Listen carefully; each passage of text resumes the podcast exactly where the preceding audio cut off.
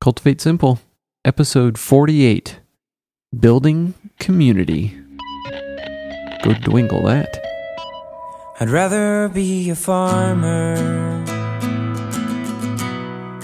I'd rather work the land. I'd rather see the mountainsides. I'd rather see your hand. I'd rather swim the ocean.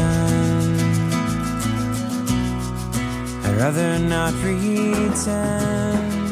Welcome to Cultivate Simple, an honest and unrehearsed discussion about trying to live a more simple life.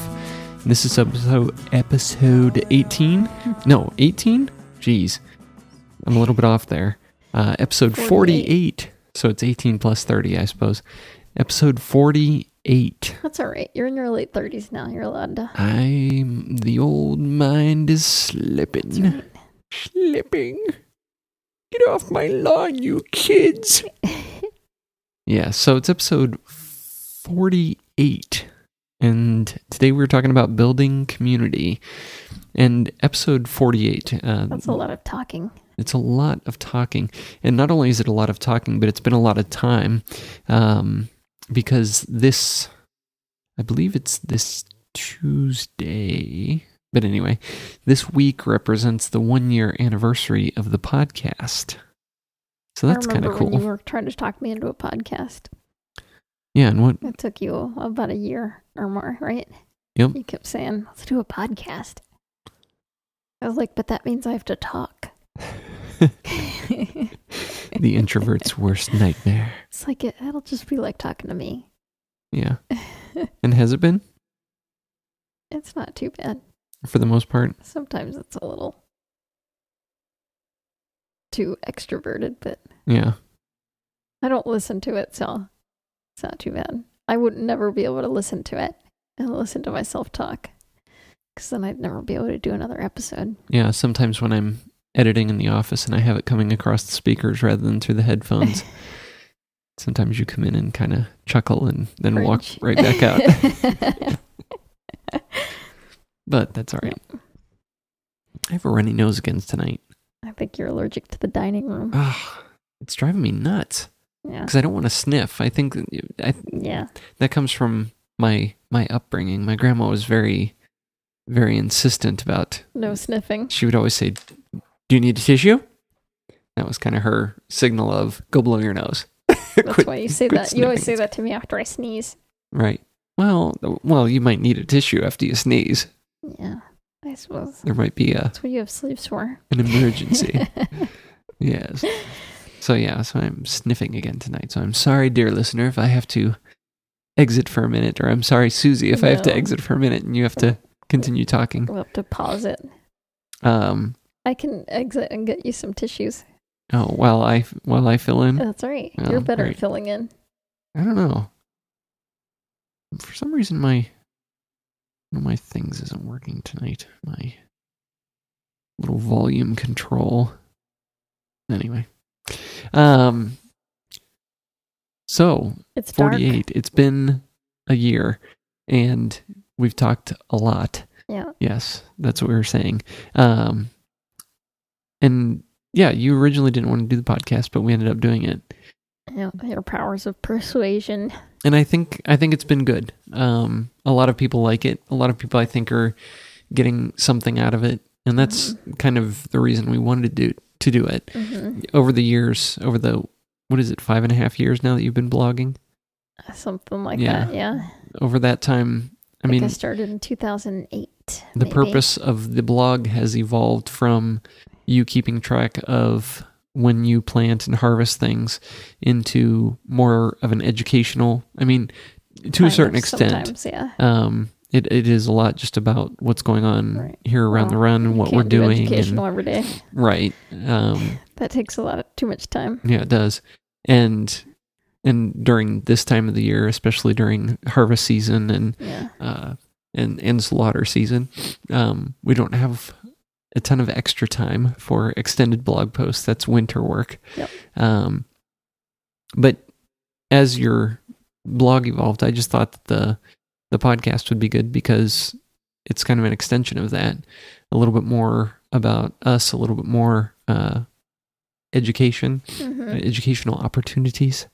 So hopefully it has been. Hopefully people have have enjoyed it and have at, at least gotten something out of it.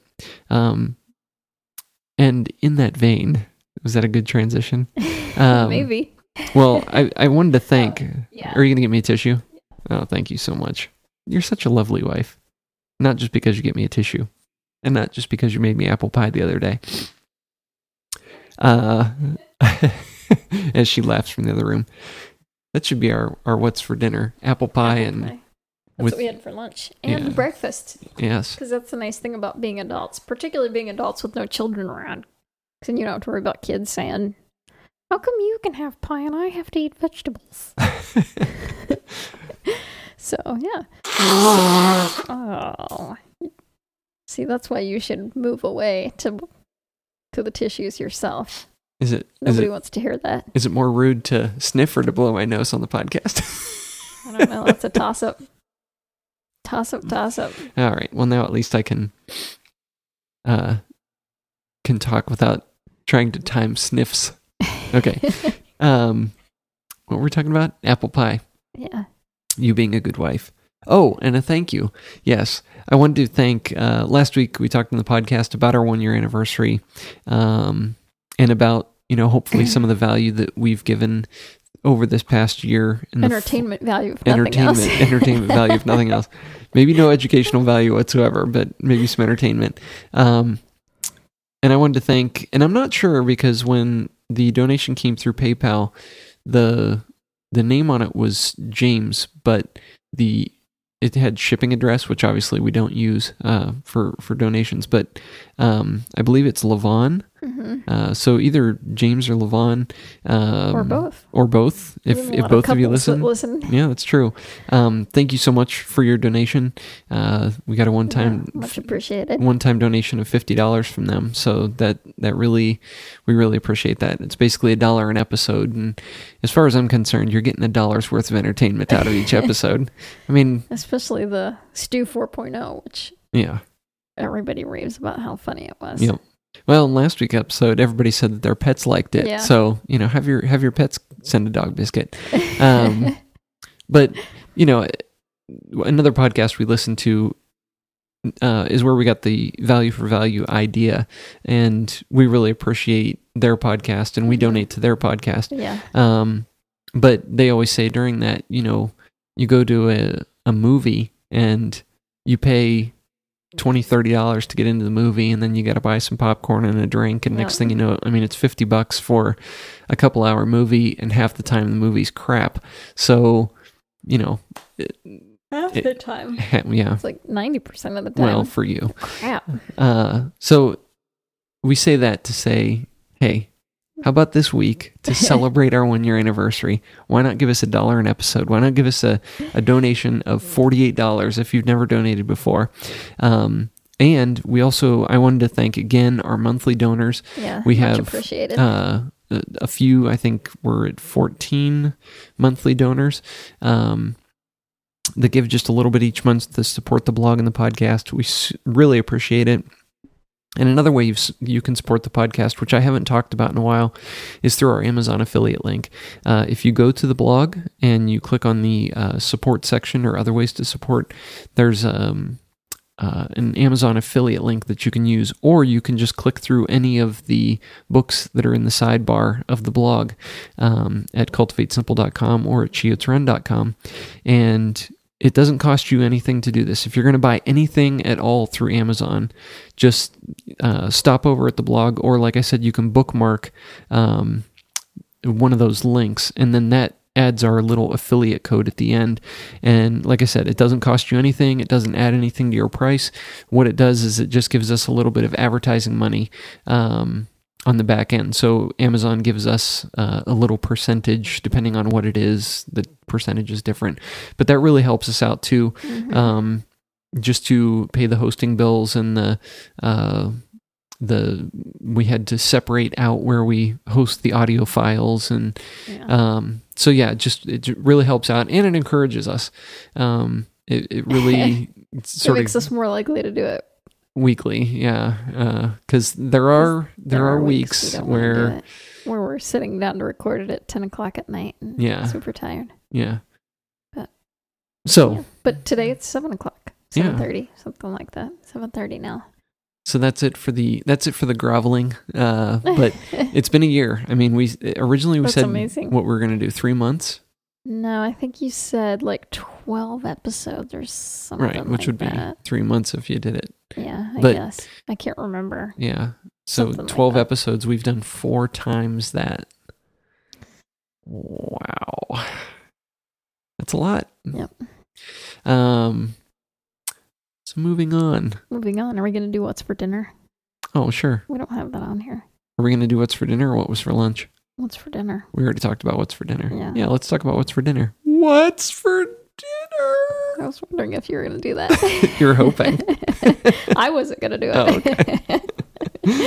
So, what was for dinner? uh, Hungarian goulash Yeah. over mashed potatoes. Which actually we had last night too. Yeah. So, this was kind of leftovers, but Oops, I just kicked the dog who's under the table. good, good, Sorry, good leftovers. Yeah, meals like that are always better the next day. Kind of lasagna, spaghetti sauce, that kind of stuff always seems to be better once you let it sit in the fridge overnight. anything that has a lot of herbs or spices Mhm, or yeah. because it all fuses into Yeah. whatever And it's let me uh, let me look on Amazon real quick and okay should i fill in while you're looking at no Amazon? um, healing spices. The book the Yeah. the recipe comes from the book Healing Spices, which I've talked about a lot um, on the podcast as far as incorporating more herbs and spices into your diet to add more health and nourishment to your food. So it's just it's more healthy than adding vegetables. I mean, it's amazing how healthy herbs and spices are. And this Hungarian goulash recipe from this book is fantastic. It includes, um, I think it's a third a cup of paprika, and then it has thyme and rosemary and um, garlic, caraway seeds. The caraway seeds help balance out the paprika can have a tendency to have a little bit of bitterness to it, and the caraway kind of helps balance that out. Um, so yeah, it's great. Good, good, good recipe. I've made goulash a lot before. I had it a lot growing up, and this is by far my favorite recipe. And we often eat it over rice, but I'm flush with potatoes since I planted 200 pounds of seed potatoes and harvested, geez, probably a thousand pounds of potatoes. So we decided to eat it over mashed potatoes instead. yep we made it and took it down to matt and bj's last night for for supper and had it with them and bj said that uh she wanted the recipe she Yeah, I really sent it liked to her it today actually. So, so and, and then of course the like we said the leftovers today but also tell about the potatoes tell tell about what you did because they're not just mashed potatoes. Oh yeah. Well, I What always else boil do? my so I boil my potatoes in salt water, um, and then I rinse. I, you know, pour out the salt water, but I always keep the potato water. You can freeze it if you want in glass jars, uh, like wide mouth pints. The potato water comes in handy if you're baking bread and to use it instead of water in the bread.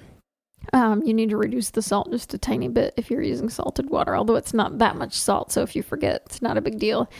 Um, or you can use it as a base for soups and stews because then you get you get to then keep that nutrition that boils out of the potatoes. Um, or you can feed it to your chickens, your pigs; they like it as well. Uh, or make hot chocolate out of it. You know, you can use that stuff. Um, so I boil my potatoes and then I throw them in a bowl, and I always use a potato masher, and then I add a little bit of milk, whole milk, or cream if I have it. Usually just whole milk.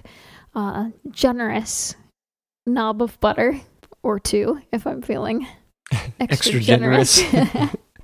and then always lots of um, sea salt, some freshly ground pepper, and some grated Romano cheese. Finely grated Romano cheese really adds a good deliciousness to your potatoes. I also really like to add uh, celery root chopped up to the potatoes when I'm boiling because it adds a really interesting depth of flavor to the mashed potatoes. I find I didn't this time because I don't I haven't harvested any of my celery root yet, but that's a great addition. Or a turnip or a rutabaga or any of that. You know, add a different root, one or two different root vegetables in there and it, make it a little more exciting. But mashed potatoes are pretty good, boring anyways. But yeah I don't mind. I like mashed potatoes a lot. it's always interesting when we go to uh like family dinners or to you know over to my family's house because everything is just sort of one layer. So mashed potatoes are potatoes, potatoes. with a little bit of milk probably, um, and that's it. So it's Yeah. it's the salt and the pepper and the butter and the cheese. Just a, t- I mean, a little Yeah. bit of cheese really, it just adds so much, yeah, it really does. so much flavor and, Mhm. and sort of a creamy goodness too. Mhm. a little a little surprise um and that's speaking of food and liking food when we go out we were having a conversation this past week with uh, bj's mom and bj's mom is absolutely hilarious And she Uh, has, BJ has what are called barbisms, Yeah. which is things her mom says. yeah And we always hear about them. And BJ has a thing on her Facebook where she lists them all. And we- we, we, got to hear one. we've in never person. well we got to hear quite a few actually we've never really experienced them because every time we've gone over to bj's when her mom's there it's usually in the afternoon we have coffee with with bj every monday and uh and her mom watches soap operas so she's always watching soap operas and usually says hello and we you know Yeah. kind of have a little chit chat small talk but nothing nothing in depth because she's involved in her soap opera so it was great this week because they were making tomatoes? What were they they, were peeling, like processing tomatoes to yeah. so BJ could make spaghetti sauce. and so her her mom was was in there. So we started talking about food um, and her mom has this restaurant that's uh, in one of the local towns here called shepherd's pie and she's always talking about it always raving about it and her her thing that she says about shepherd's pie is it's so good you won't want to brush your teeth which is just kind of awesome in and of itself so she was again raving about shepherd's pie because we started talking about food and But this is when she said this is we were talking about milkshakes after that. oh before that's Shepherd's right Pie. before we shepherd's were pie talking about milkshakes, and she said that when she was in high school or college, college, I think, that uh, some of the people called them cabinets. yeah So we were like, really? cabinets? That's weird. What does that even mean? And so of course you know like most people we go we should go to the internet. But her mom Right. said why don't you just dwingle it? And we said dwingle? And she said you know whatever. Google. Oh i have the yahoo. We were just like what? We were all rolling. oh, but it didn't stop there. I mean, she just kept rolling on with. So now, now that's the that's the thing we say with BJ is why don't you just dwingle it? Or I'm gonna go dwingle it. Oh, It's but a good alternative. it kinda is like it. dwingle. I should, you know, That could be I a should new register that meme. domain name, dwingle.com. I wonder if that's taken. I'm gonna check that right now. oh man, What is dwingle.com? Let's see. it's probably something terrible. No, I actually. don't think it exists. No. I might have to register that. I think I just got a coupon where I can register a domain Yeah. for like two ninety five. We don't need any more domains. I know. We have more than every every time we have a business idea. Well, not every time because we would be poor from buying domains, but uh, a lot of times we'll have business ideas and then we go out and see if the domain is available and we get it. So, So, we own a bunch of domains for various businesses we've considered starting or might start in the future. Right. Or I mean, that's an important thing when it comes to business is having a domain or a good web address. It's like Cultivate Simple. mhm, I bought that. We bought that four or five, four years ago yeah, because I thought it would be a great. Or we were coming up with. I don't even know where we came up with that. Or we thought, oh, that's a great. Um, maybe I was thinking that as an alternative name for my blog. hmm I think it was when we were thinking about renaming the blog, Yeah. like just renaming it outright. So we bought it. You know, I'm, we're glad we did. We ha- we kind of sat on it for a couple years, and then we decided to call the podcast "Cultivate Simple" and use it. And it still pointed to my my blog, just Mhm. like my personal no, SusyMorris.com points to my blog. So I remember Does it now, or did we? Last So- fall, or no, it was earlier this spring. I was saying I really need to get a website up and running for my photography now that I sell a lot to magazines and stuff. Um, Yeah, it actually points to the sort of temporary. oh, really? Yeah, it does. That's funny. See, now you've let the cat out of the Oh, bag. There's really nothing there, though. Um, but yeah, so Brian's like, oh, I wonder if we own SusyMorris.com. So he typed it in. Or you went to GoDaddy, right? And you're like, oh, it's not available. Who owns it? And then you typed it in and Chiots Run came up. And you're like, oh, we do. we, we own that. Never mind. Because we bought it a long time ago. But Well, and you never know what that's. If you have a good idea for a domain name, Mhm. check and see. I mean, I won't give details because I think she was kind of under NDA when she did this, but um, one of our friends had a business that she bought the domain name for, and the business she did some stuff with it, but it never really took off, and I think it was more work than she thought it was going to be. Mhm. Um, and but it, it was, was- a great domain it was a name. great domain name.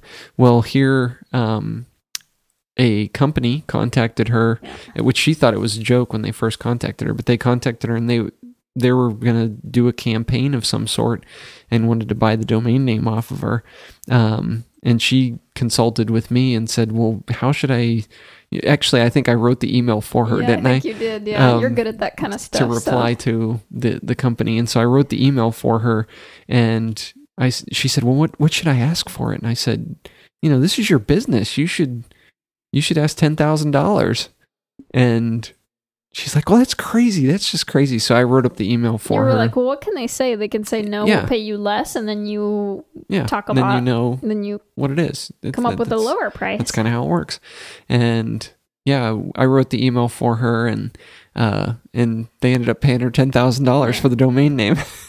Yep. so she actually made more money off the domain name than she did off the business. Yep. All in all, uh, just kind of interesting. So yeah, if you have a, a good idea for a domain name, it's it's really hard to find one that isn't taken. That Yeah, it is, isn't which some is why weird we buy spelling them or- when we think of businesses and right, just kind of hang on to them. which They're I not always super expensive. No, but and I always find coupons Mhm. um, throughout the year to re-register them or to renew corner. them. Yeah, it should be my geeky corner. Um, actually, a really good geeky corner is uh, Retail Me Not. Oh yeah, Um, I love that website. If you go to retailmenot.com, before you buy at, at most major online retailers, um, and you can do a search for their domain name. So, um, you know, eh, mm, Staples.com. Staples.com, uh, or or Pottery Barn or yeah, yeah, Crate those kind of places. Yeah, yeah, major retailers. You're not going to be able to find most likely smaller retails or some of the more niche places. Right. Um, which means pretty much everywhere I shop. But hey, sometimes I buy stuff from the big places, and it comes in handy to have a coupon. Yeah.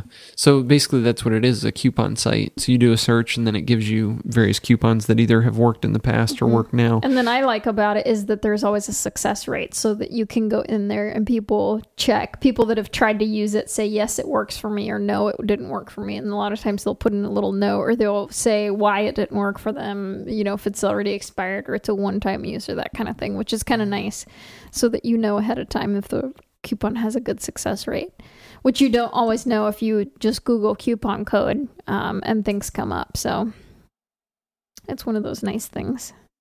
I'm just making a note to add a link to that in our show notes. Um, ooh, that's kind of neat on Google Docs when you do dash dash and then a uh, a carrot or a what's that called? A little arrow to the, the thing that's above the period. It actually makes a little arrow. Oh, yeah. Yeah, it, like inserts the symbol. That's Huh. neat. And if you can't find Retail Me Not, you can always dwingle it. So there you go. Good callback. Uh, so moving on to the the fail of the week. Um, this is just a, a small fail of the week. So, but we you know had to have one. Still annoying. We haven't had one in a while. We haven't been adding them up there. Well, we don't fail very often. yeah, right. Did I say that seriously enough so people will believe us? So people think we have it all together. hmm Um, yeah, this We do. Very bucolic, our life here. we're repainting the garage or painting the garage and i brought my brush down of course we were painting the garage i was roasting coffee and we were doing something else at the same time um I was uh, get moving my oh, onions, moving onions and and garlic, Yeah. processing it because I I dry it out in the top of the garage.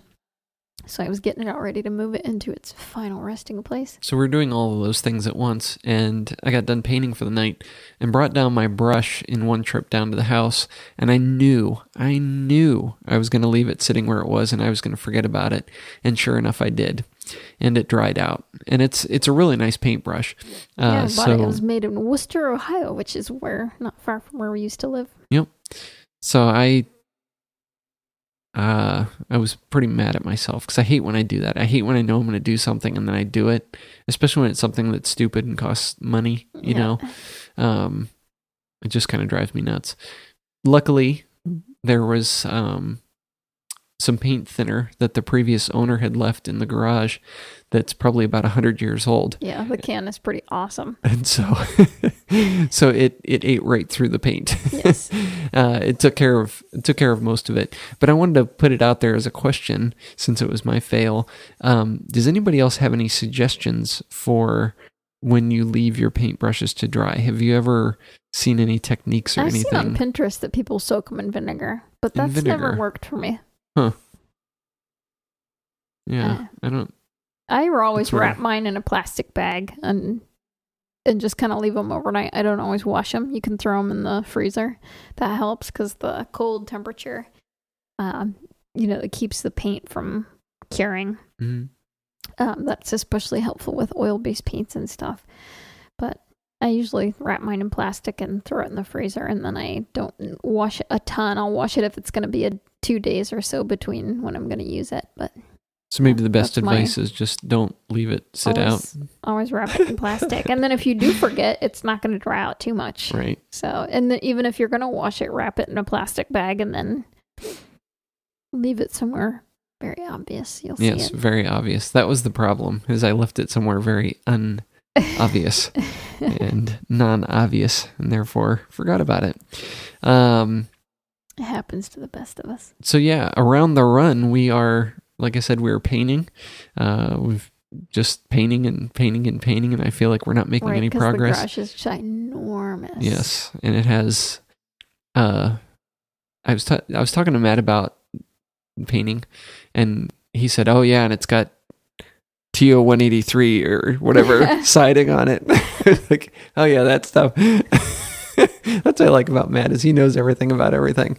Um, Sounds like a calculator yeah, it's got from when we were in high school.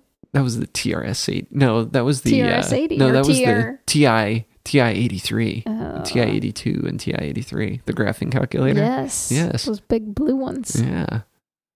Yep. Quit quit distracting me. Sorry. Um, yes, Matt and painting, and oh, it's got the. It's kind of like the reverse of board and batten. So it's That's fake board and batten. Yeah, is what it's- So it's like big sheets of plywood essentially right. that they put It's like grooves in every little bit to make it look like I suppose barn board or something. Yeah. Um, But it's not. It's the same stuff we had on our garage in Ohio. And I think it's pretty common to use on garages, but that also means that in those grooves you have to hit all those with a paintbrush. Yep.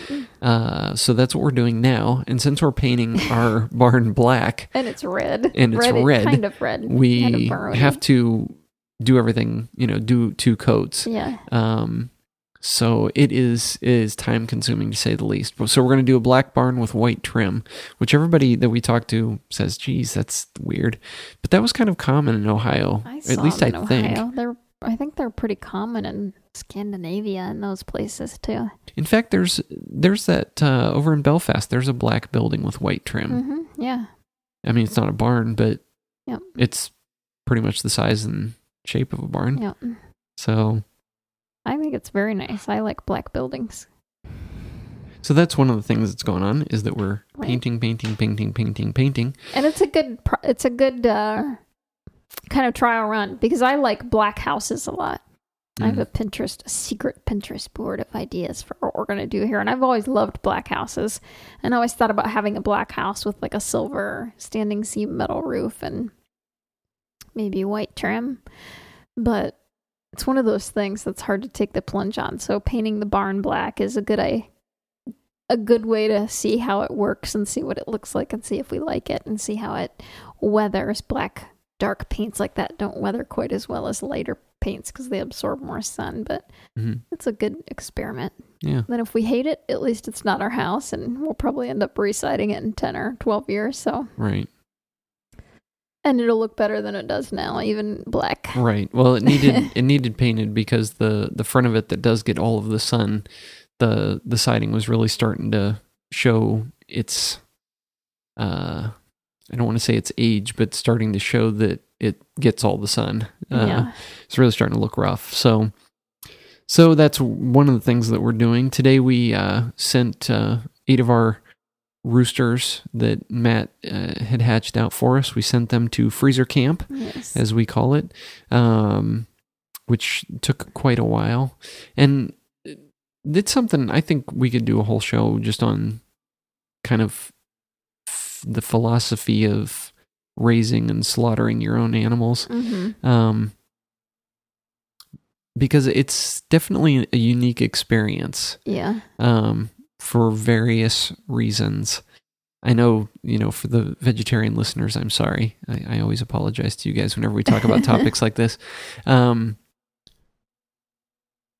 but I like to, it, it's good because you know exactly, raising your own animals, you know exactly what they've eaten, how they've been treated, what they've gone through in their life, that they've lived a good life, you know, Mhm. that they're out there being whatever animal they are, um, doing their thing.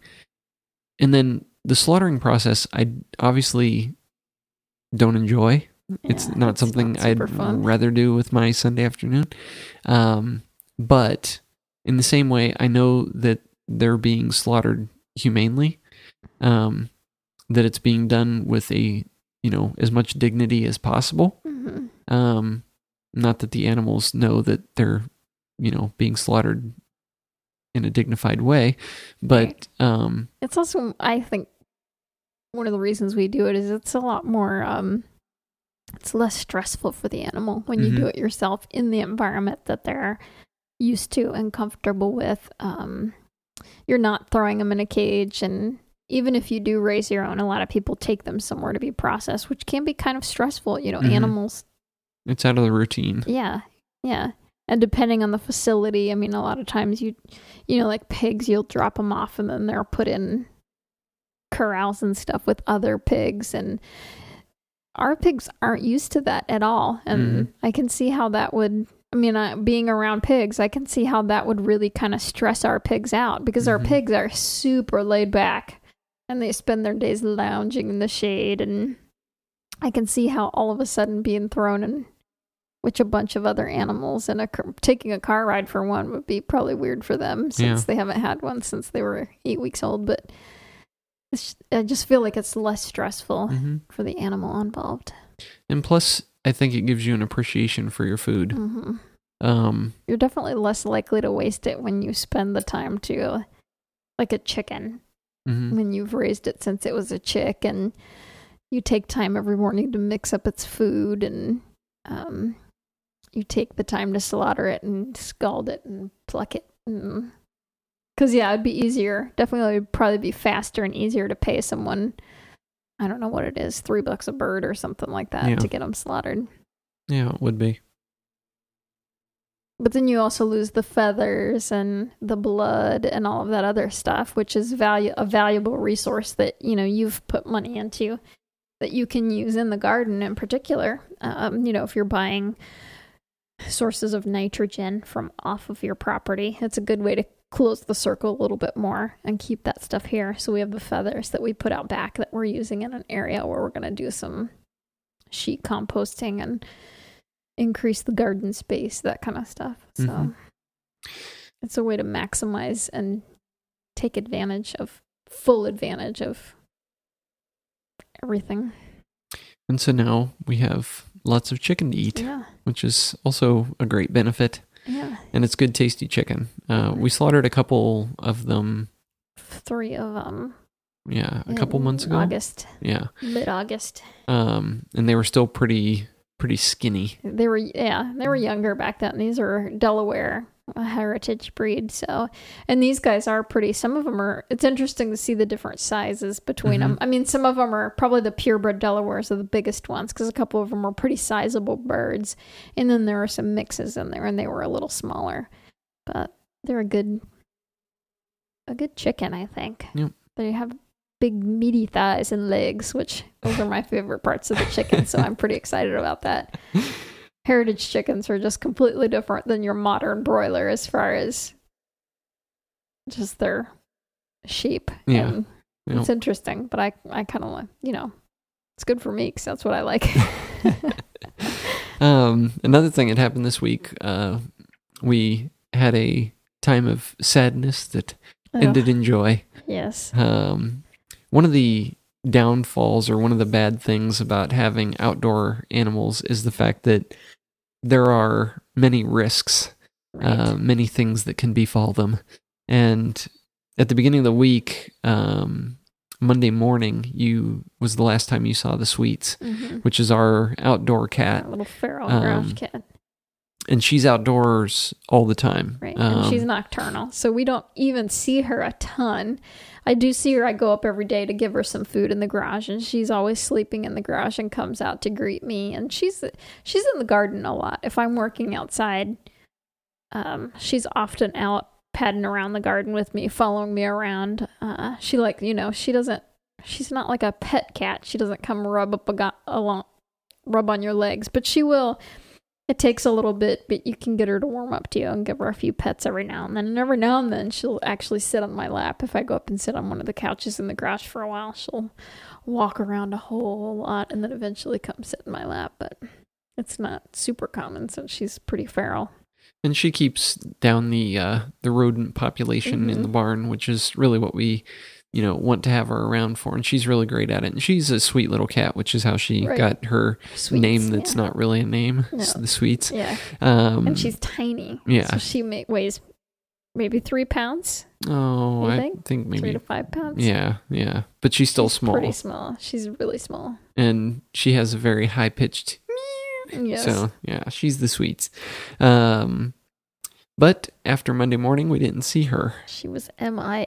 and we thought for sure that she had been taken by a fox or a uh, coyote, coyote or an an owl, owl or an some other- or some other predatory animal we have around here. fisher cat or Yeah, and so Susy was pretty sad about it. I mean, it's very sad to sad. lose any animal, and that's one of the interesting things is we really try to keep our quote unquote pets, which you know we try to keep her because we know she's at a higher risk since she's an outdoor animal.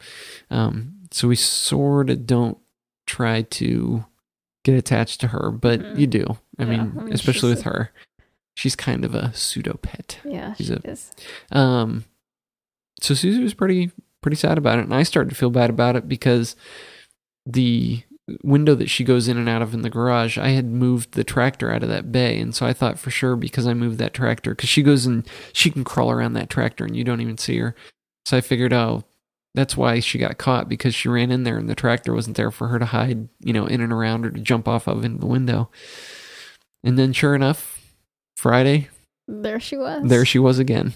She showed up out of nowhere. Which is weird she's never, she's not one to do walkabouts. As I mean, Dexter's been MIA a couple of times for a day or two, and he shows back up on the doorstep. But she's never, she's always been, she's never not been around.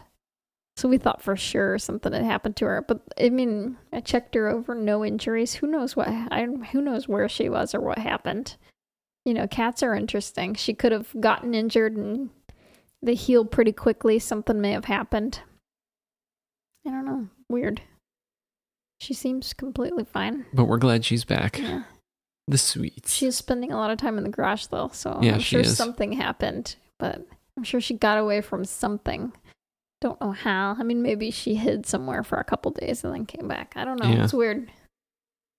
Really weird. but we're glad she's back. yeah, we are. And another animal that we've been talking about recently is Tara, Yeah. uh, our new livestock guardian dog.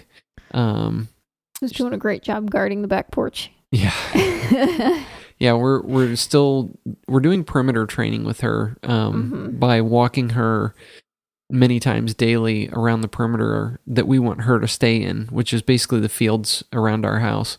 Um, and she's getting she's getting pretty good. The last two days, I have I've I've taken her out without a leash, um, except for at night.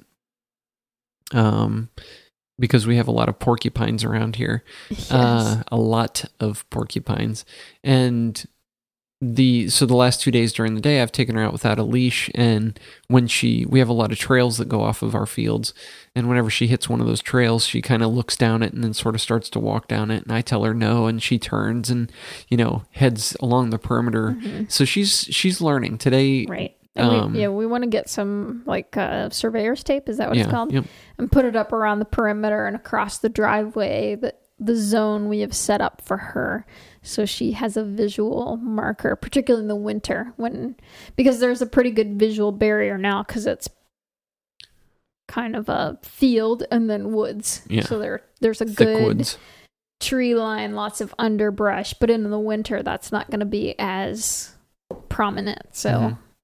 Something more that's something that helps if you're thinking about perimeter training your Mhm. dog. So we've been, uh, and then we we also took her. We've been starting to take her on rides Mhm. um, in the car just because we want her to. She, the last ride she took, obviously, she came from Nebraska to Connecticut, and then from Connecticut to Maine. Yeah, Um, which is a long ride. yeah, and, and I mean that kind of and most of shifted her, pre- her right. And most of her previous rides have been for similar things, being rescued and going to a new place with new people and leaving what she's familiar with. So So we uh, took her into the vet this week just to do a. Uh, we have a holistic vet that we go to, Mhm. and um, just a sort of a meet and greet. And so we took her in there, and then took her down to the the farmers market. But she was really. It, it's interesting. She has a. Uh, she has a checkered past. The first people that bought her, um, we don't know to the extent of it, but uh, or the extent of it, but um, they abused her and then said that she was aggressive and we're Mhm. going to actually put her to sleep because she was aggressive, um, which I think we shared last week on the Yeah. podcast. Um, but we really haven't seen too much of that in her mm-mm. as far as the or we haven't seen it at all to be Right. honest um we do know that she is afraid of thunderstorms Mhm. and we saw that a little bit um we were out walking around the other day and there was a festival going on here locally and they set off a firework in the middle of the day i don't know what Yeah. the deal was but it was just a loud boom and she hunkered down and went to one of her kind of safe spots. Um, so it's it's interesting. She's definitely a different dog from Lucy, different personality Mhm. in many many ways. Um, but we've we're really starting to like her. I mean, Mhm. really getting to to know her well and getting to know her personality Yeah, and getting to know dog. What uh what she's thinking because that's I think with most animals you have to understand sort of how they think in order Mhm. to and how they're going to react because Right. then you know how to preemptively react to the way they're going to react to a situation in order to kind of control what's going to happen. Mhm. So you have to be really observant and particularly with dogs. I mean, we know Lucy, of course, we've had her since she was 7 weeks old. So, but it's a different story when you have a dog that you get it for and it's got all of this history behind it and you're you have no idea what's yeah. what they're used to. And we've been training her to the previous owners you know every dog owner is different. They let her do things that we don't allow dogs to do just Right. because they're things we don't appreciate a dog doing and so we don't allow it. But many dog owners don't really care you Yeah. know we don't like dogs to jump up on us I That's thought just- I thought that was funny this past week when the previous owner messaged was it on Facebook yeah and said, "Oh, has she jumped up on you?" on- haven't put her paws on your shoulder yet and we're like, "Uh, no." No. because we don't want we, the reason we don't want our dogs to do that is because when guests come over or when Yeah. kids come over, you know, we don't want the dog jumping up and putting its paws on their shoulders. Right. Um, particularly a big dog like Tara. I mean, she's I mean, Yeah. she's not huge. She's, She's- 85 pounds, but still, I mean, she But can knock tall. you over. she'd if she stood on your on her back legs, she'd be as tall as you are. yeah. she'd look you eye to eye. Yep. Um, And dogs like that don't some they don't understand that they're so strong Yeah. and they can easily particularly me. I mean, Lucy's knocked me over on occasion just, you know, running across the field and not quite navigate the distances and she runs right into the back of my legs and completely knocks my legs out from under me and knocks me over and you know, so dogs just don't understand sometimes that they're their own strength. Right. And particularly when you have big dogs. We personally just think that it's just not something we allow. So we've been trying to teach her not to do that. Which Right. she's, you know, she had a habit of trying to paw you or jump up on you when you approached her when she Mhm. was excited. And she's got big paws and big claws. And And she licks too, which is another thing we don't like dogs yeah, doing. we're not big. We're not we don't like kisses. No, No. kisses. No. So we're trying to uh, get her to not not do that. It's especially hard in the morning because I I take her harness off at night so she doesn't have to have it on, and so then I put it back on in the morning. But in order to do that, I have to have my face like right down by her, of course, you know. So Yeah. she's she's gotten my goatee a couple times, which I you know no, don't do that, you crazy. So. Uh, but we're we're liking her. She's a she's a great dog, and she's been a, a she's she is and is going to be uh, a great addition to Chiots Run. That brings us on to listener questions. yes. Uh, and would that be Jeannette? Mhm. Yeah, Jeannette. And this I'm terrible with names. I don't know why I can't fermentation. pronounce. Go ahead. She asked this on the ferment. I think it was the fermentation one. She said, "I really enjoyed the podcast. I'm an old blog reader, but a new listener, so I've been trying to catch up. Do you have a recommendation for bread baking pans, loaf pan? I didn't see one on your Amazon store, which I should update my Amazon store. I like freeform, but the kids need a loaf. So, yes, I usually do free form. However, I do have, hence the cast iron post or podcast. I have cast iron bread pans that I use, and they're made by Lodge, so they're made in the United States, so you don't have to worry about any weirdness going on there. Um, and I'll put a link in the show notes for them, and they're great. I use them for baking loaf bread, which I don't bake very often, but every now and then I bake cinnamon raisin bread or something like that to make French toast out of. I also use them for making zucchini bread or banana bread and those kinds of breads. And since I don't, I always bake things in cast iron. I don't own a cake pan or anything. So I always, um, if I make a chocolate cake or something, I usually will put it into two loaf pans and make kind of loaf cakes instead of regular round cakes. So I use them for cakes as well. They're really, really great. Um, come in handy for a lot of things. So I would highly recommend the cast iron, and they'll last forever, which is kind of great. And then she also says, um, also, you mentioned you're big on budgets. We used Quicken for years, but now with two little ones, we find we have no time to spend time entering receipts on a computer, so expenses are downloaded into Quicken Desktop, but little is done beyond that and checking balances. It's a hot topic with my husband. I'd be curious to hear how you guys do it and what software you're using. And I use um, AccountEdge, which was formerly Mind Your Own Business, to keep track of all of our personal expenses. I also use it for business, um, and I also use it for the nonprofit that I kind of manage. And I really like it. I find it easy to use. Um, I think that I have used Quicken before. I think that's what I used before I started working at the nonprofit, and they were using Mind Your Own Business, and I liked it better than Quicken.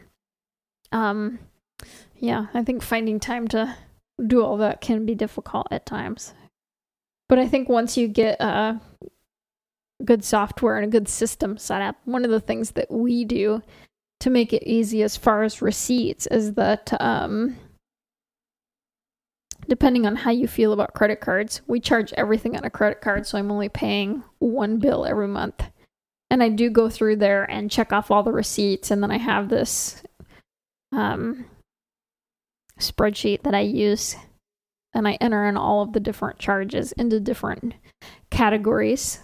So then I have in there, you know, under car expenses, I've got everything I spent on gasoline and it totals it all up for me. So you just kind of have to enter it in and it totals it up. And then you enter one expense, like one big transaction into your accounting software. And that's always worked really easily for me.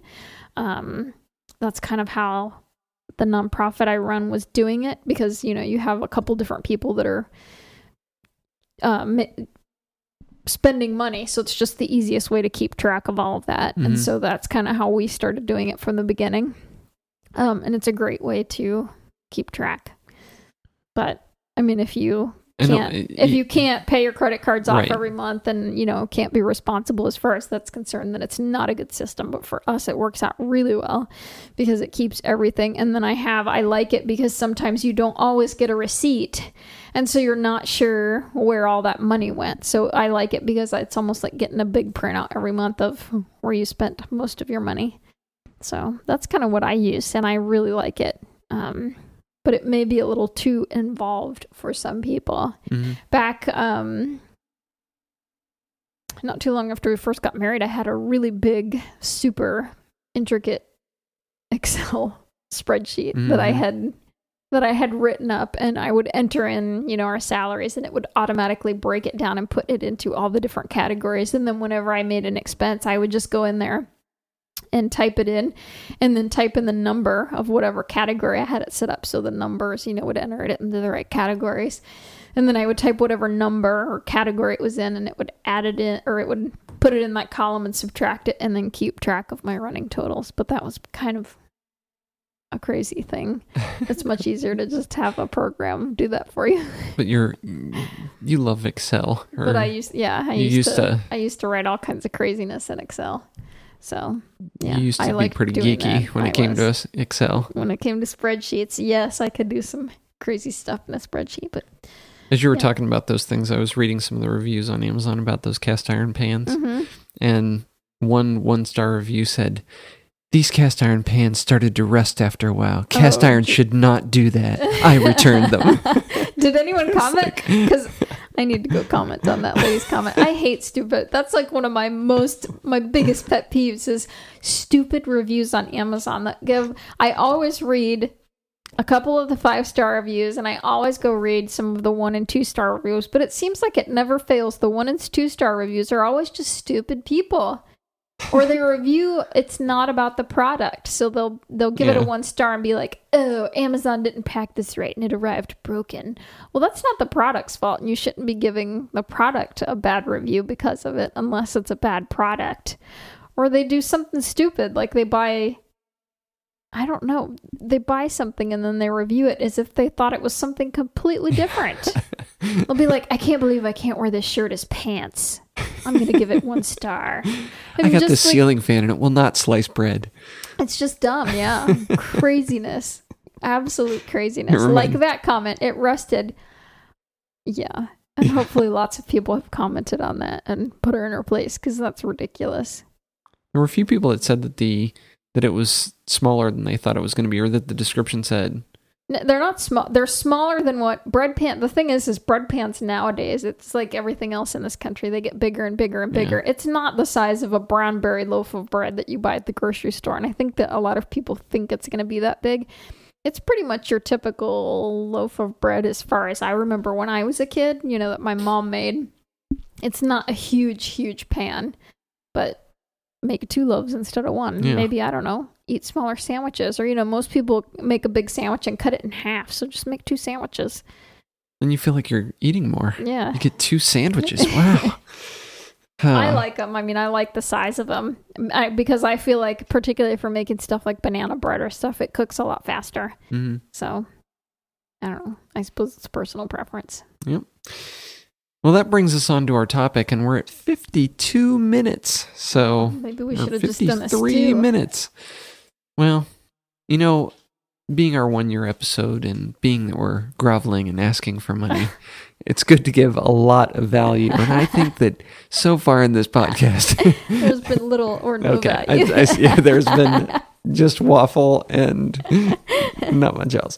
Um, building community. So let's talk about building community. And we talked about this a little bit briefly in our podcast about resilience. And we mm-hmm. mentioned that building community is a great way to help build resilience into your life.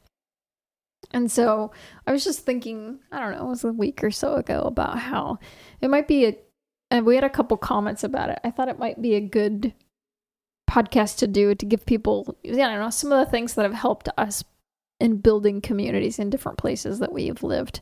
Because I think it can be overwhelming, perhaps, to some people. Yeah. So maybe we should define what community is or Don't mind the crunching in the background. It's the dog who just stole the chickens, the cat's chicken wings, and she finishes off the bones. So you may or may not have listened to the raw pet food podcast. If not, you can listen to the aftermath of it now. do you hear how happy that dog is yeah, that's right. eating chicken bones? Jeez. All right. Um, so maybe we should explain what we define as community or what we think community is um, before we start talking about how you should create it.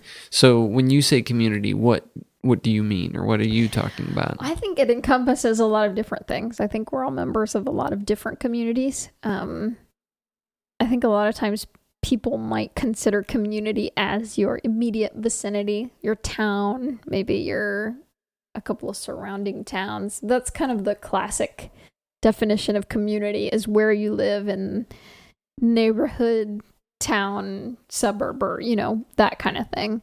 But I think that it doesn't necessarily have to be that. It depends partly on why you're trying to build community um, and what what you're building the community for Mm-hmm. or what you're hoping to um, what you're hoping your community to be, I should say. Um, because sometimes back when we lived in Ohio, we had a community. Our community was more broad based. Um, we had a couple people in our local community, a couple neighbors that we talked to, um, some people in town that we knew and talked to. But in general, our community was not the lake community that we lived in, like Mhm. it was for some people. Because our community was more based on food um, and that kind of thing. More like-minded interests rather than Yes, location. and that's something that I'm into. And just, you know, I was trying to build a network of people and find farms where I could be, you know, giving my money to the farmer and helping that farmer, in turn, helping the community, not necessarily my community directly, but the community that that farm was in. So our community was pretty broad based because we met and connected and built relationships with people. Some farms in our local vicinity, a couple miles away, some of them an hour away. So our farm, our community was fairly, fairly wide as far as a community is concerned. Um, yeah. And then part of that is also bringing not just building it for yourself, which this is kind of something we'll talk about, but Mhm. not just building it for yourself, but then sort of interconnecting all of those people to Mhm. one another.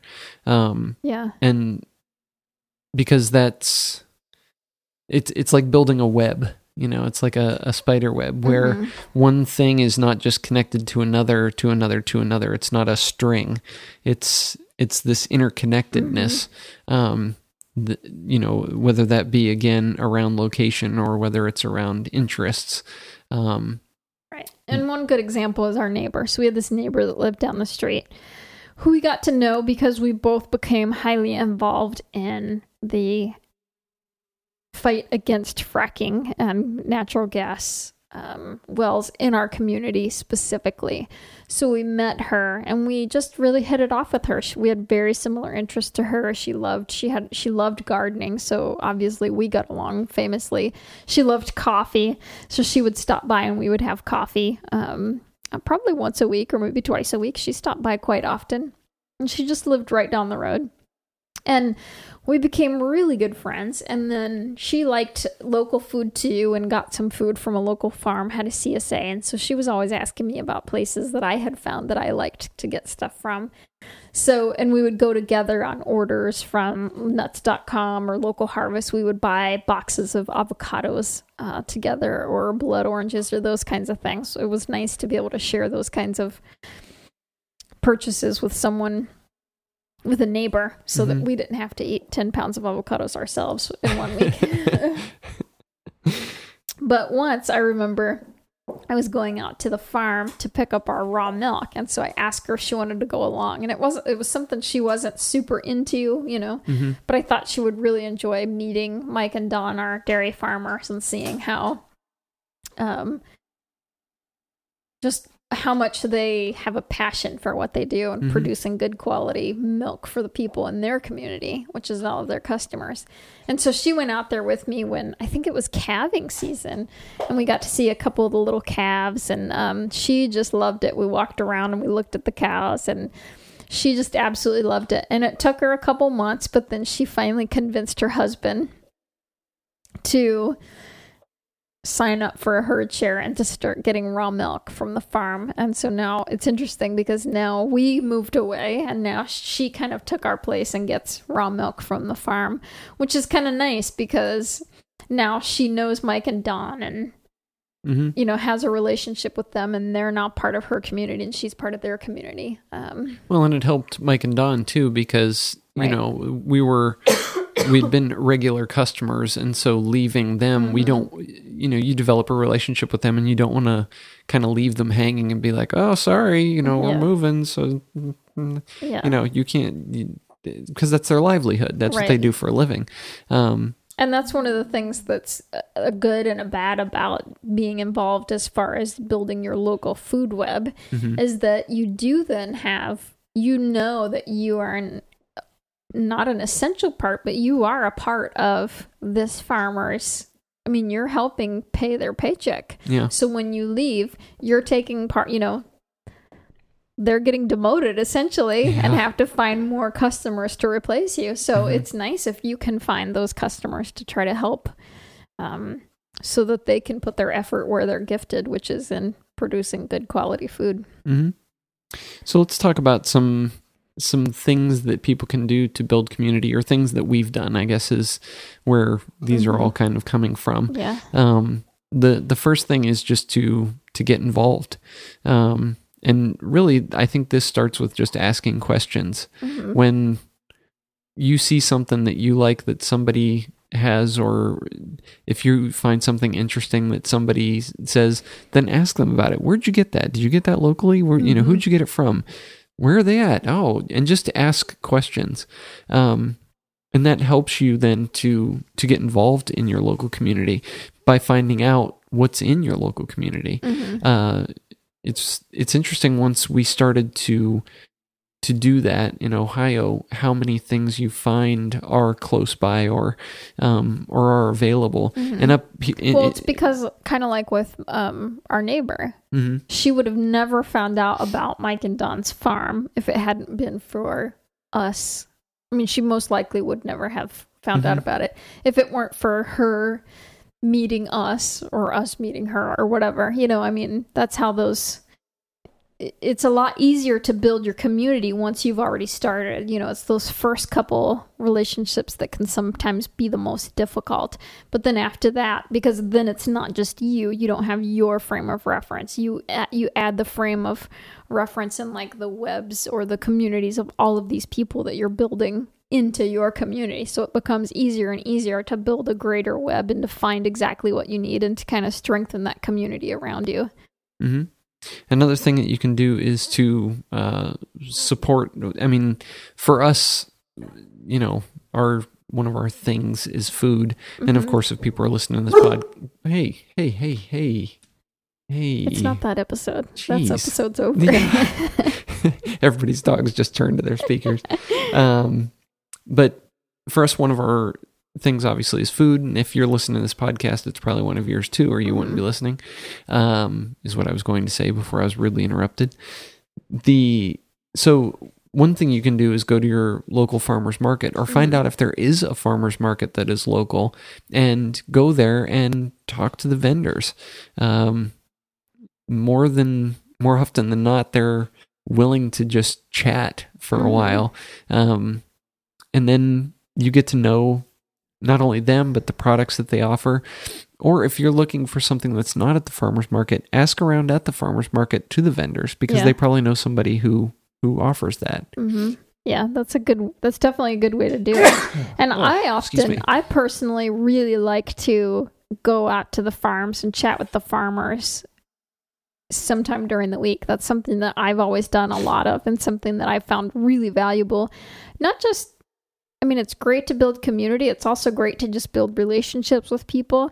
There was a farm, Martha's Farm in Ashland, Ohio, which, if you're in Ohio, northeastern Ohio, I highly recommend taking the trip down there even if it's an hour, hour and a half or so away, because Martha is just fantastic, and she's so happy to have people come out to her farm and to sh- to show what she does and to talk to you about her passion and how Mean she really has a passion to provide good quality food for herself, for her kids, for her community. She has a passion for trying to help all of the other farmers in her community. Um, that kind of thing which it's really it's just refreshing to be able to talk to people like that and build relationships with people like that. So that's one of the things i like to do is often i'll go to the farmers market or a couple different farmers markets because sometimes some aren't that great and some are better than others.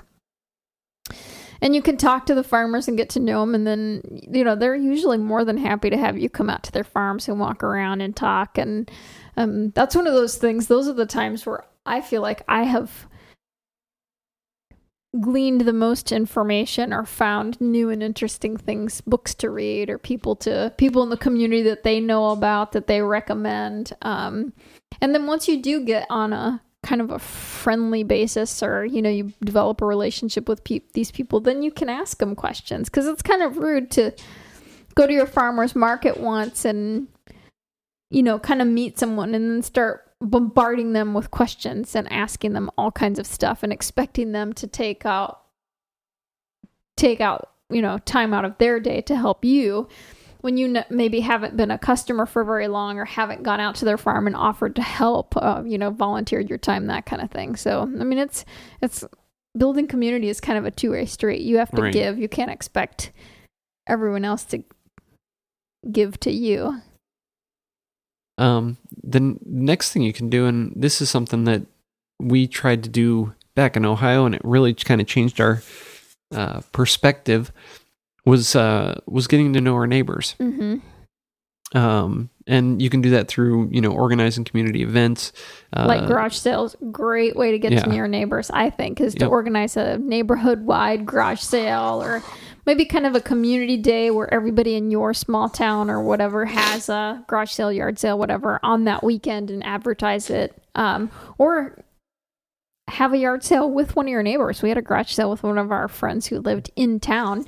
Um, and it was great. And that's kind of a great way to get to your neigh- know your neighbors too because we would often if we saw a neighbor having a garage sale we'd walk down and chat with them a little and then you know you're sitting out there all day so your neighbors are coming and talking to you and it's just a great gateway to chat Yeah. And that's kind of the next thing that we had on the list was if you ever see a garage sale in your Mhm. area, stop it. Even if you're not going to buy anything, even if, you know, just stop and chat. yeah it's Because- just a great way to because then you don't feel like you're imposing or it's a great kind of open door it's like they're saying hey we're here and you might as well stop and take advantage of that Yeah. opportunity And introduce yourself. yeah Uh, I've been trying to do that here as we've been moved into Liberty, um, trying to find even just people that are out working in their yard. Sometimes I'll just stop and chat with them and say hello.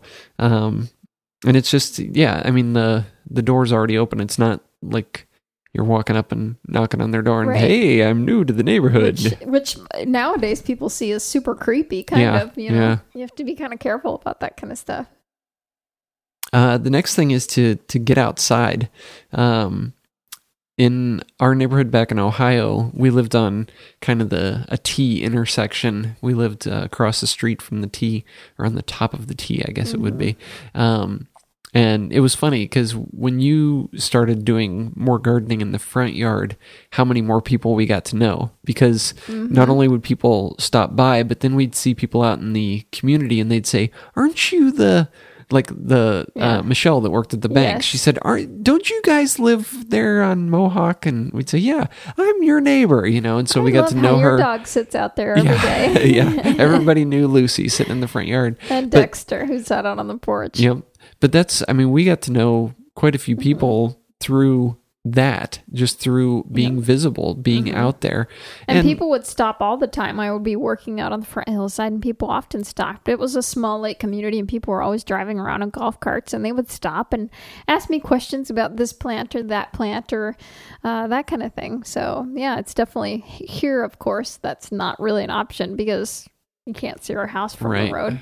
But and we live on a road where people drive 45, 50 miles an hour. Yeah, but if you live in a you know your typical suburban kind of a neighborhood, it is a great way to help.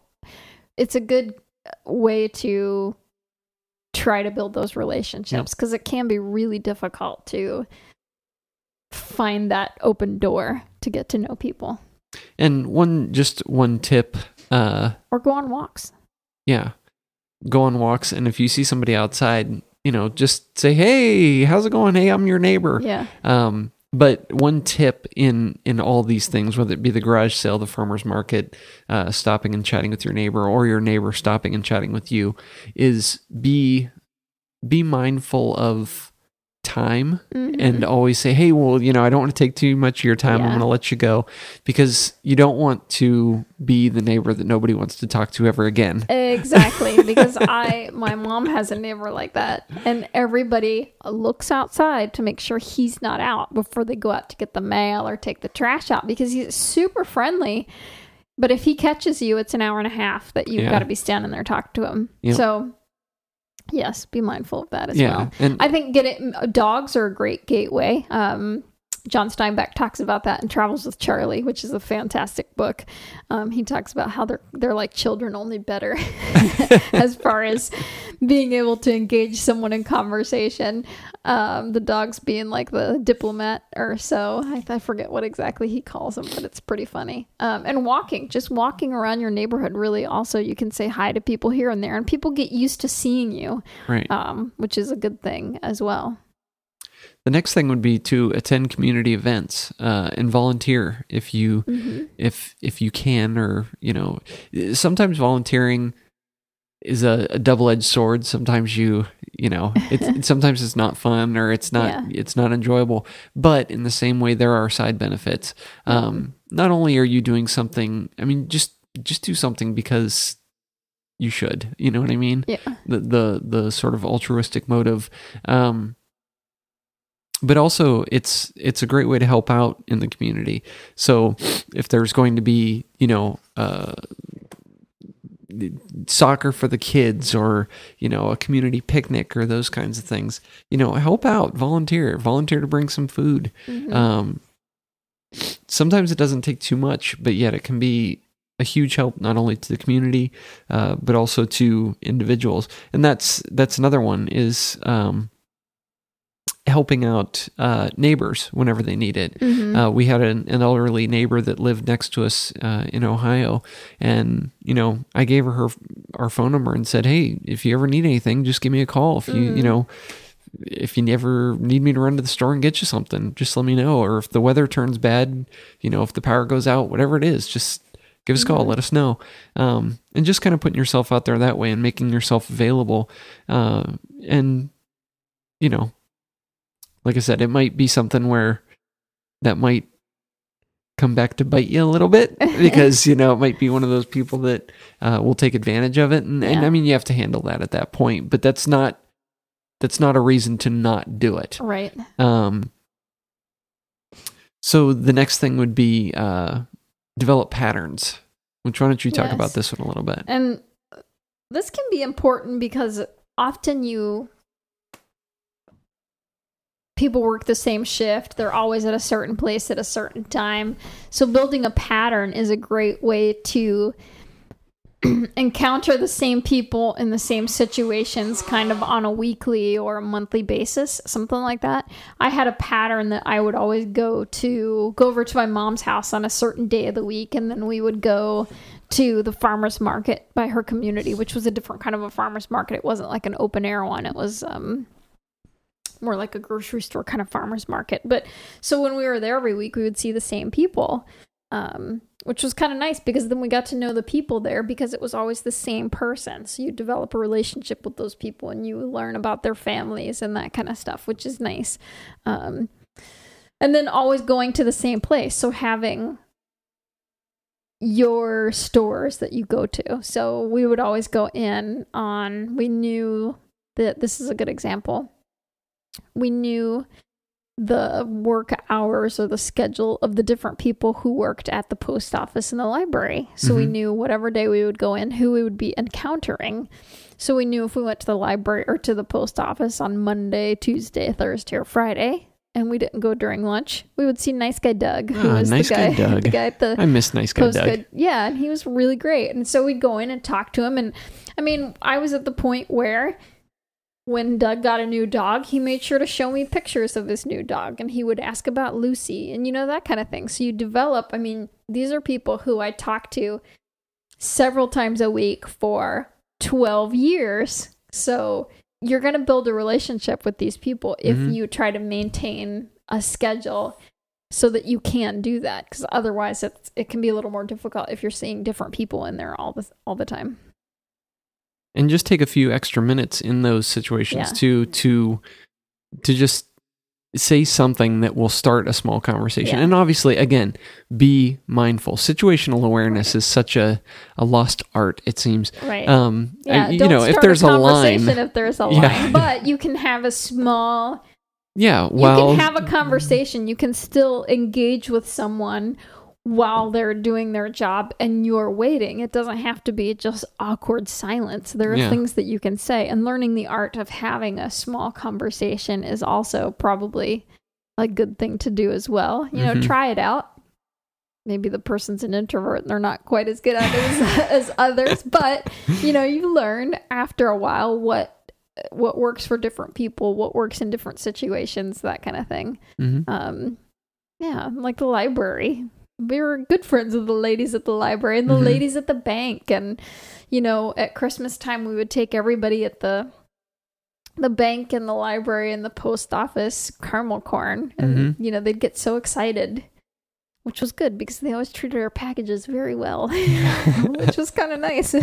yep And then the ladies at the library would save out books for us when a new book or magazine would come in and they thought it would be something we would like. They would always save it out hmm and give it to us when we came in. So, you know, developing those kinds of relationship. Not only did we then have great relationships with these people and it was just it makes it nice to go to the bank because then you're visiting with your friend when you go there and Mhm. the post office and that kind of thing. It just makes those everyday experiences that can be mundane much more enjoyable. I think our neighbor BJ was telling me about how she always goes to the grocery store on the same day and her kids love the lady that stocks I think the dairy aisle, she said.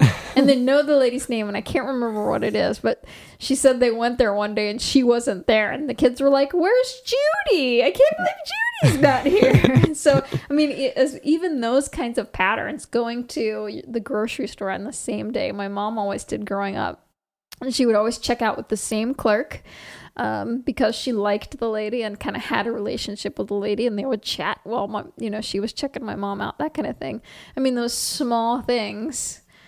It's not necessarily a community that you're going to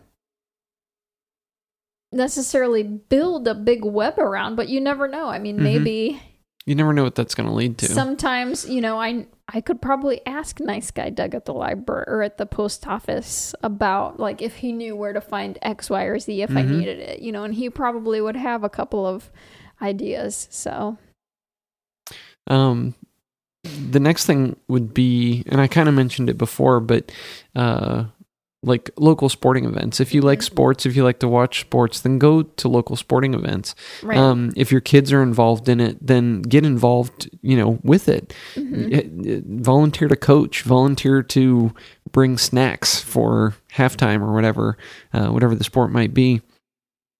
And and get to know the other parents that are.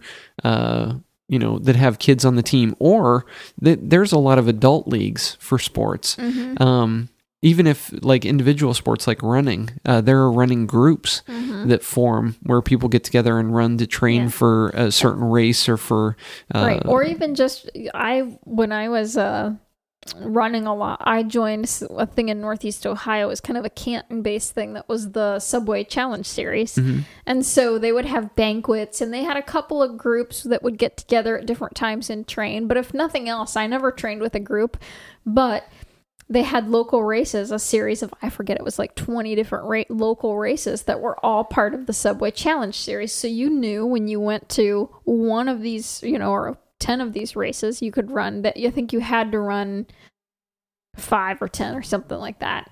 But you could run all of them as well. You knew you were seeing the same people at all of these races because they were all part of this challenge series and you had the little chip on your shoe, and all of them you got a special chip for this race. So you knew anyone that had that special chip was part of this, so you could uh, talk to those people. And I mean, there when I was running races, I would see the same people at every race and chat with them while you're running, Mhm. and you know that kind of thing. So that's an yeah. There's definitely a lot of ways to, depending on whatever your, whatever your hobbies are or your interests it's there's always something you can find in your area that a great way to interject yourself into the community. Yeah. And when you're having these conversations, not only should you be situationally aware, um, but you should also, uh, you should really educate yourself on a variety of topics Mhm. because then you can carry on a conversation about just about anything. Yeah. Um, and that's where a lot of times your interests will come through, and that's you find uh, people of like interest Right. and you start to converse about these things, or people ask you questions about your interests. So the ladies at the library, to go back to them for a minute, uh, they would always ask questions about gardening or about some of the things that we were doing around the house. Um, in fact, the the lady, uh, I think I talked about her on the podcast last week.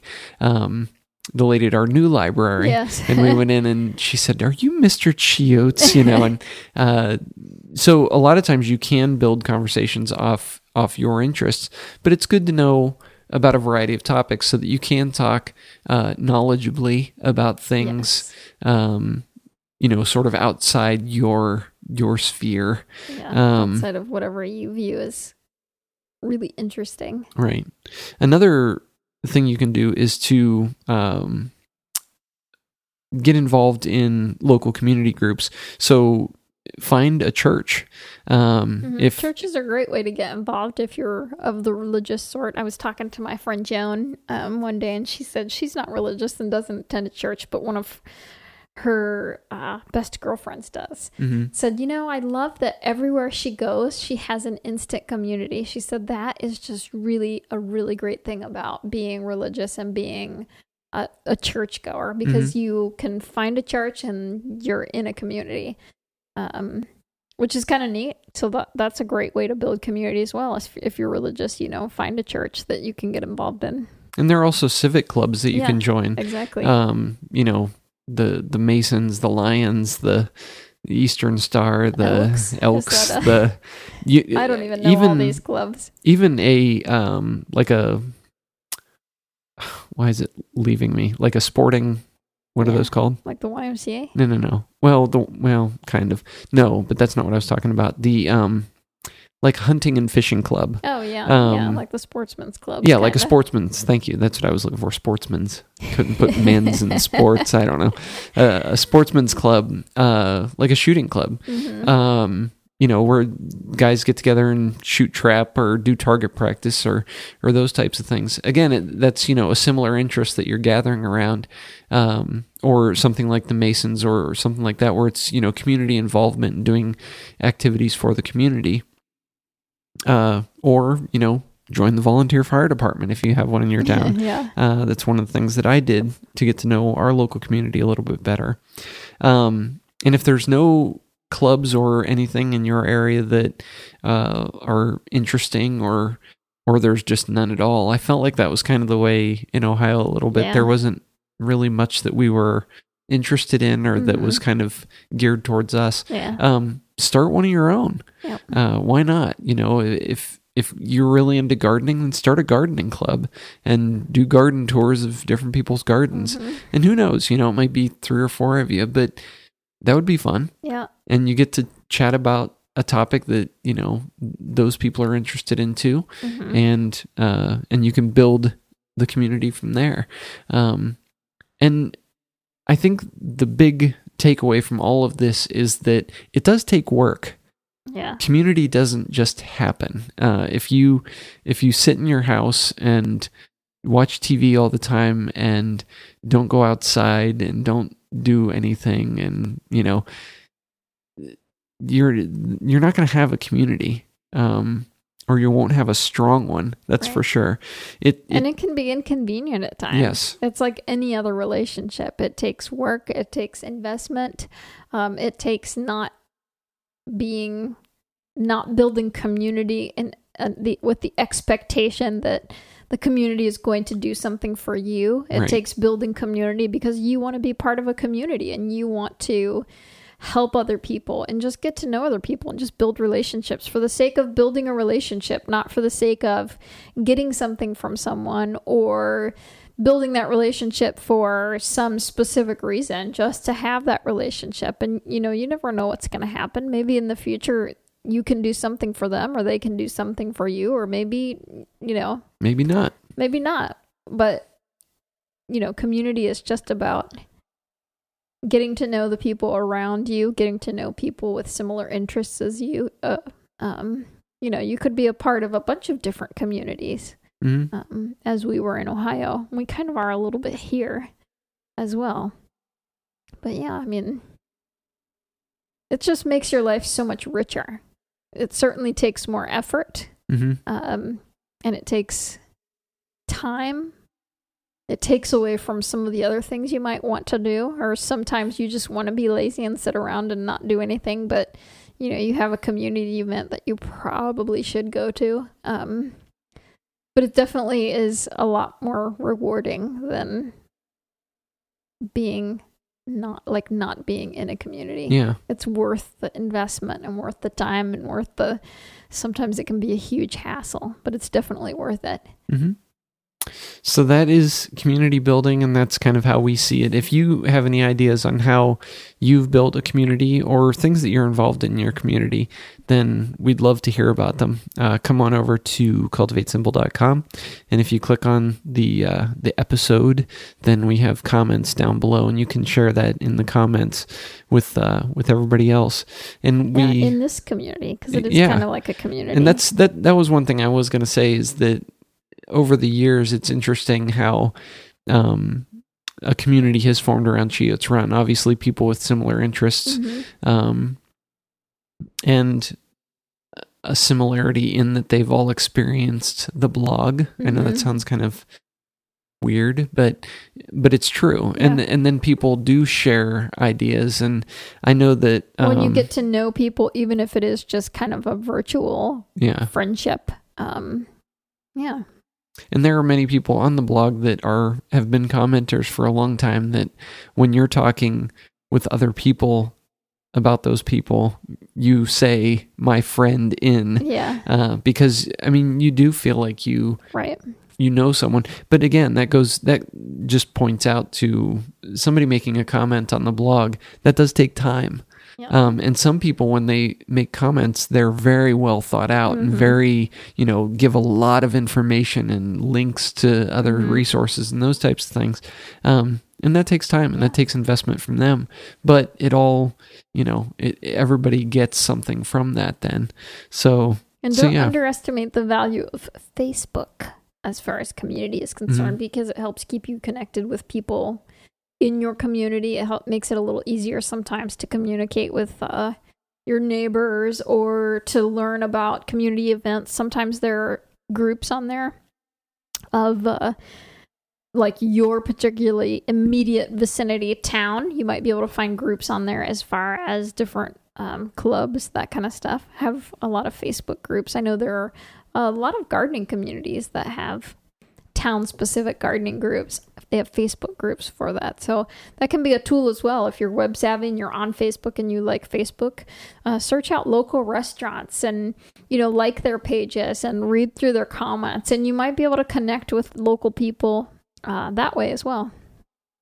I'm a member of a bunch of different groups on Facebook, and I've been able to connect with people all over the country of just in different genres from you know dog owners to garden writers to you know people who work in social media and that kind of thing so it can be a really valuable place as far as especially in professional communities to meet people And I know other social networks are like that as well. I tend to focus on Facebook just because it's the one that I have time to invest in. Right. So, community. And that brings us on to the books of the week. So, the books of the week this yeah, I wish I had some community based one, but no. Yeah. But the first one kind of could go with the second one, I guess. Well, why don't you talk about that one first?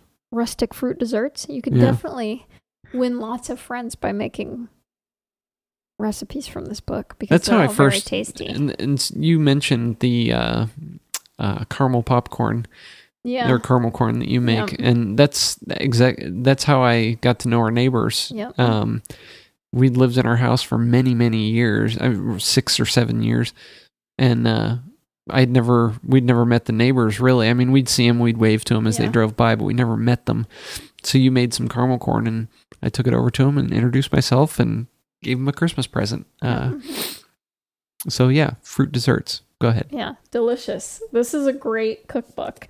Um, especially if you Oh, like man. fruit, fruity kind of things. Um, it goes through. It's it's laid out seasonally, so it has, which I really like, because that's kind of how I live and eat. Right. So it's nice to me to look under spring and to see things that are what I would be finding at my local farmers market.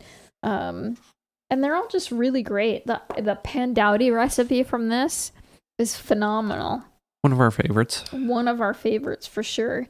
And this um no, that's not the one.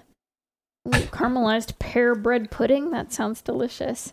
I'm gonna make uh ooh, this is what I'm making. We made a apple pie yesterday with cheddar cheese crust, which is decent, but I'm not much of a pie person.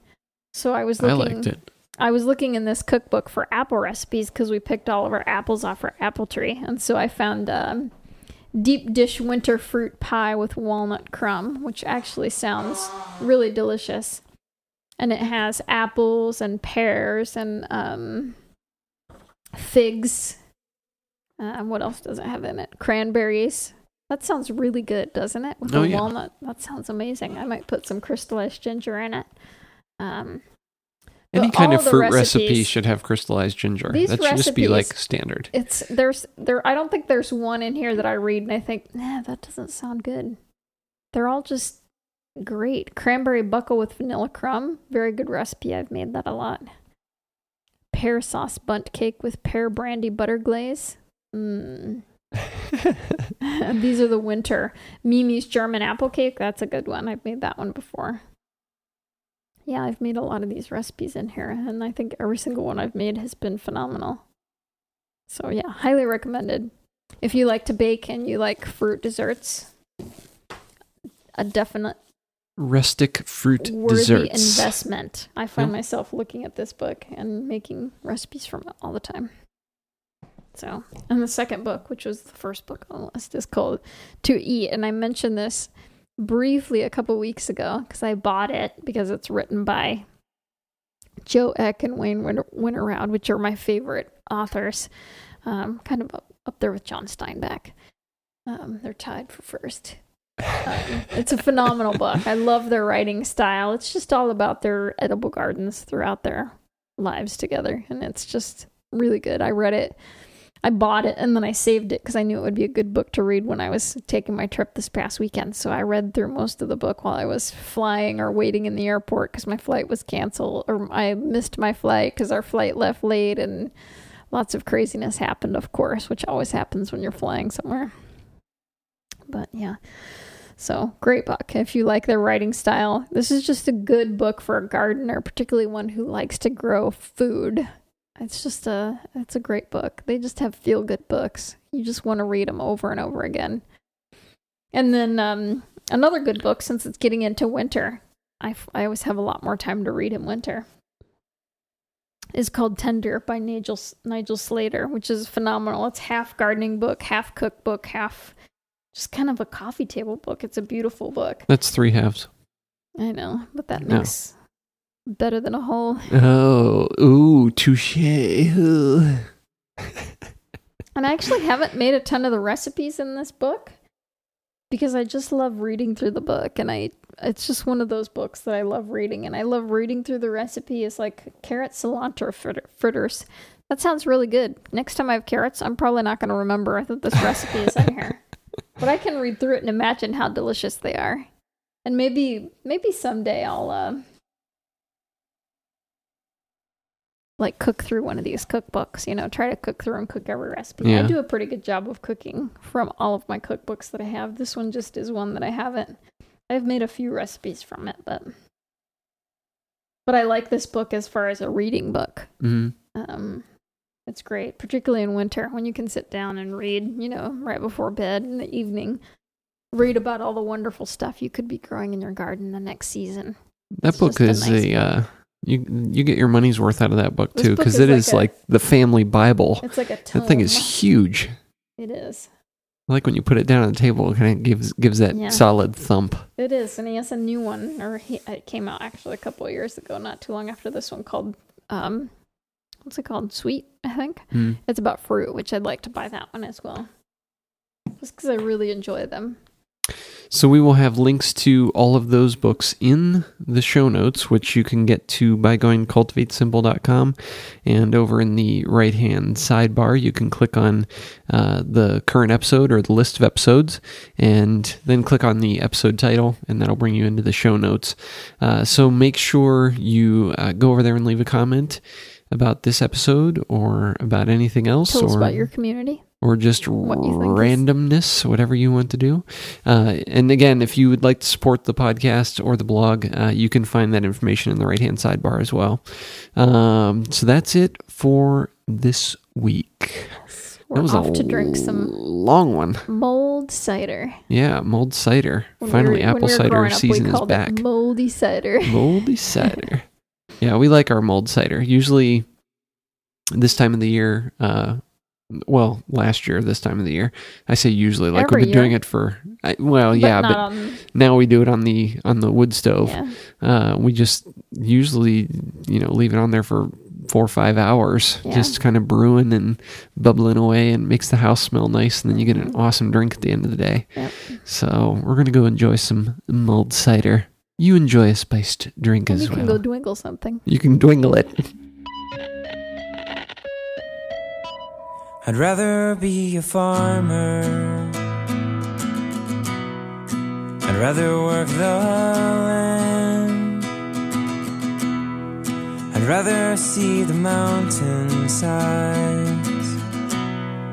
I'd rather see your hand. I'd rather swim the ocean.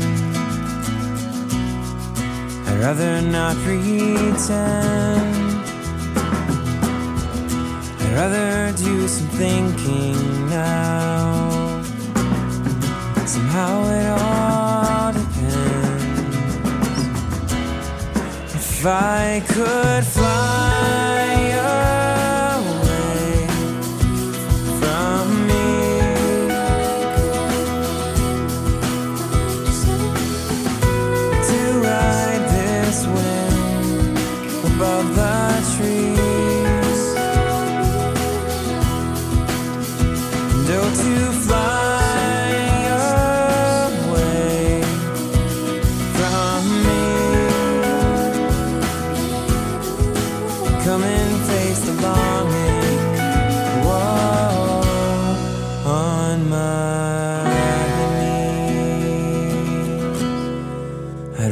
see my hometown. I'd rather hold my wife. I'd rather never question things. That's the story of my life. I'd rather not be crying. I'd rather just be whole. Rather brave the cleansing fire. I'd rather feed my soul. If I could fly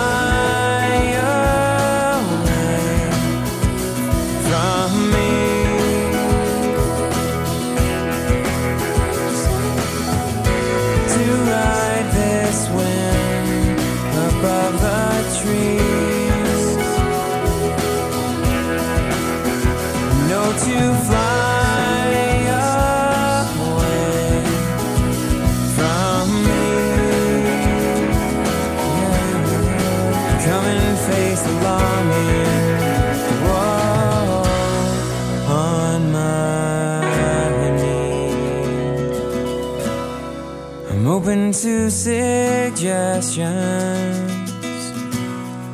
I'm crying out to you. I'm ready to be finished here. I'm ready for this season